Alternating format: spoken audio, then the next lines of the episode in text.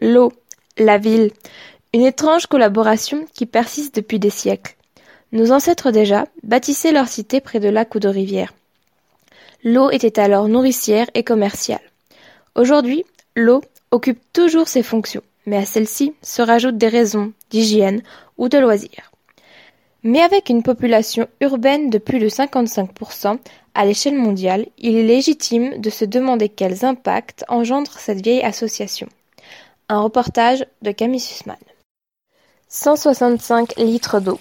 C'est la consommation journalière d'un être humain en France, soit 7900 millions de litres d'eau consommés chaque année dans les villes françaises. Sans compter les rejets d'eau usée, l'écoulement dû à l'imperméabilisation des sols, la pollution, les inondations, les nombreux assèchements, la destruction d'écosystèmes, parfois même à plusieurs kilomètres des villes. On ne compte plus les problèmes. Mais l'être humain est-il conscient de ces impacts?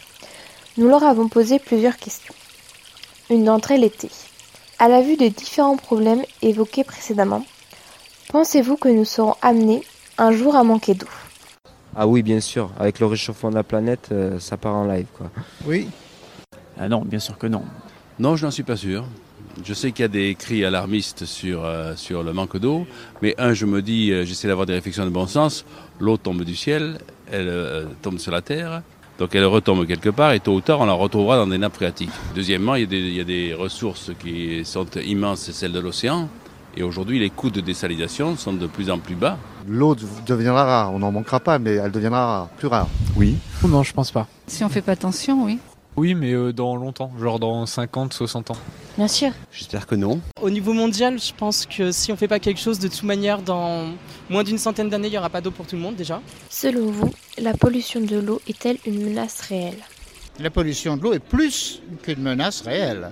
Il suffit de se poster au coin, au bord de, la, de, la, de n'importe quelle rivière euh, pour constater que, que, que c'est un, un, une catastrophe. Quand le, on perd le, le, le sens de la qualité de l'eau, c'est une catastrophe.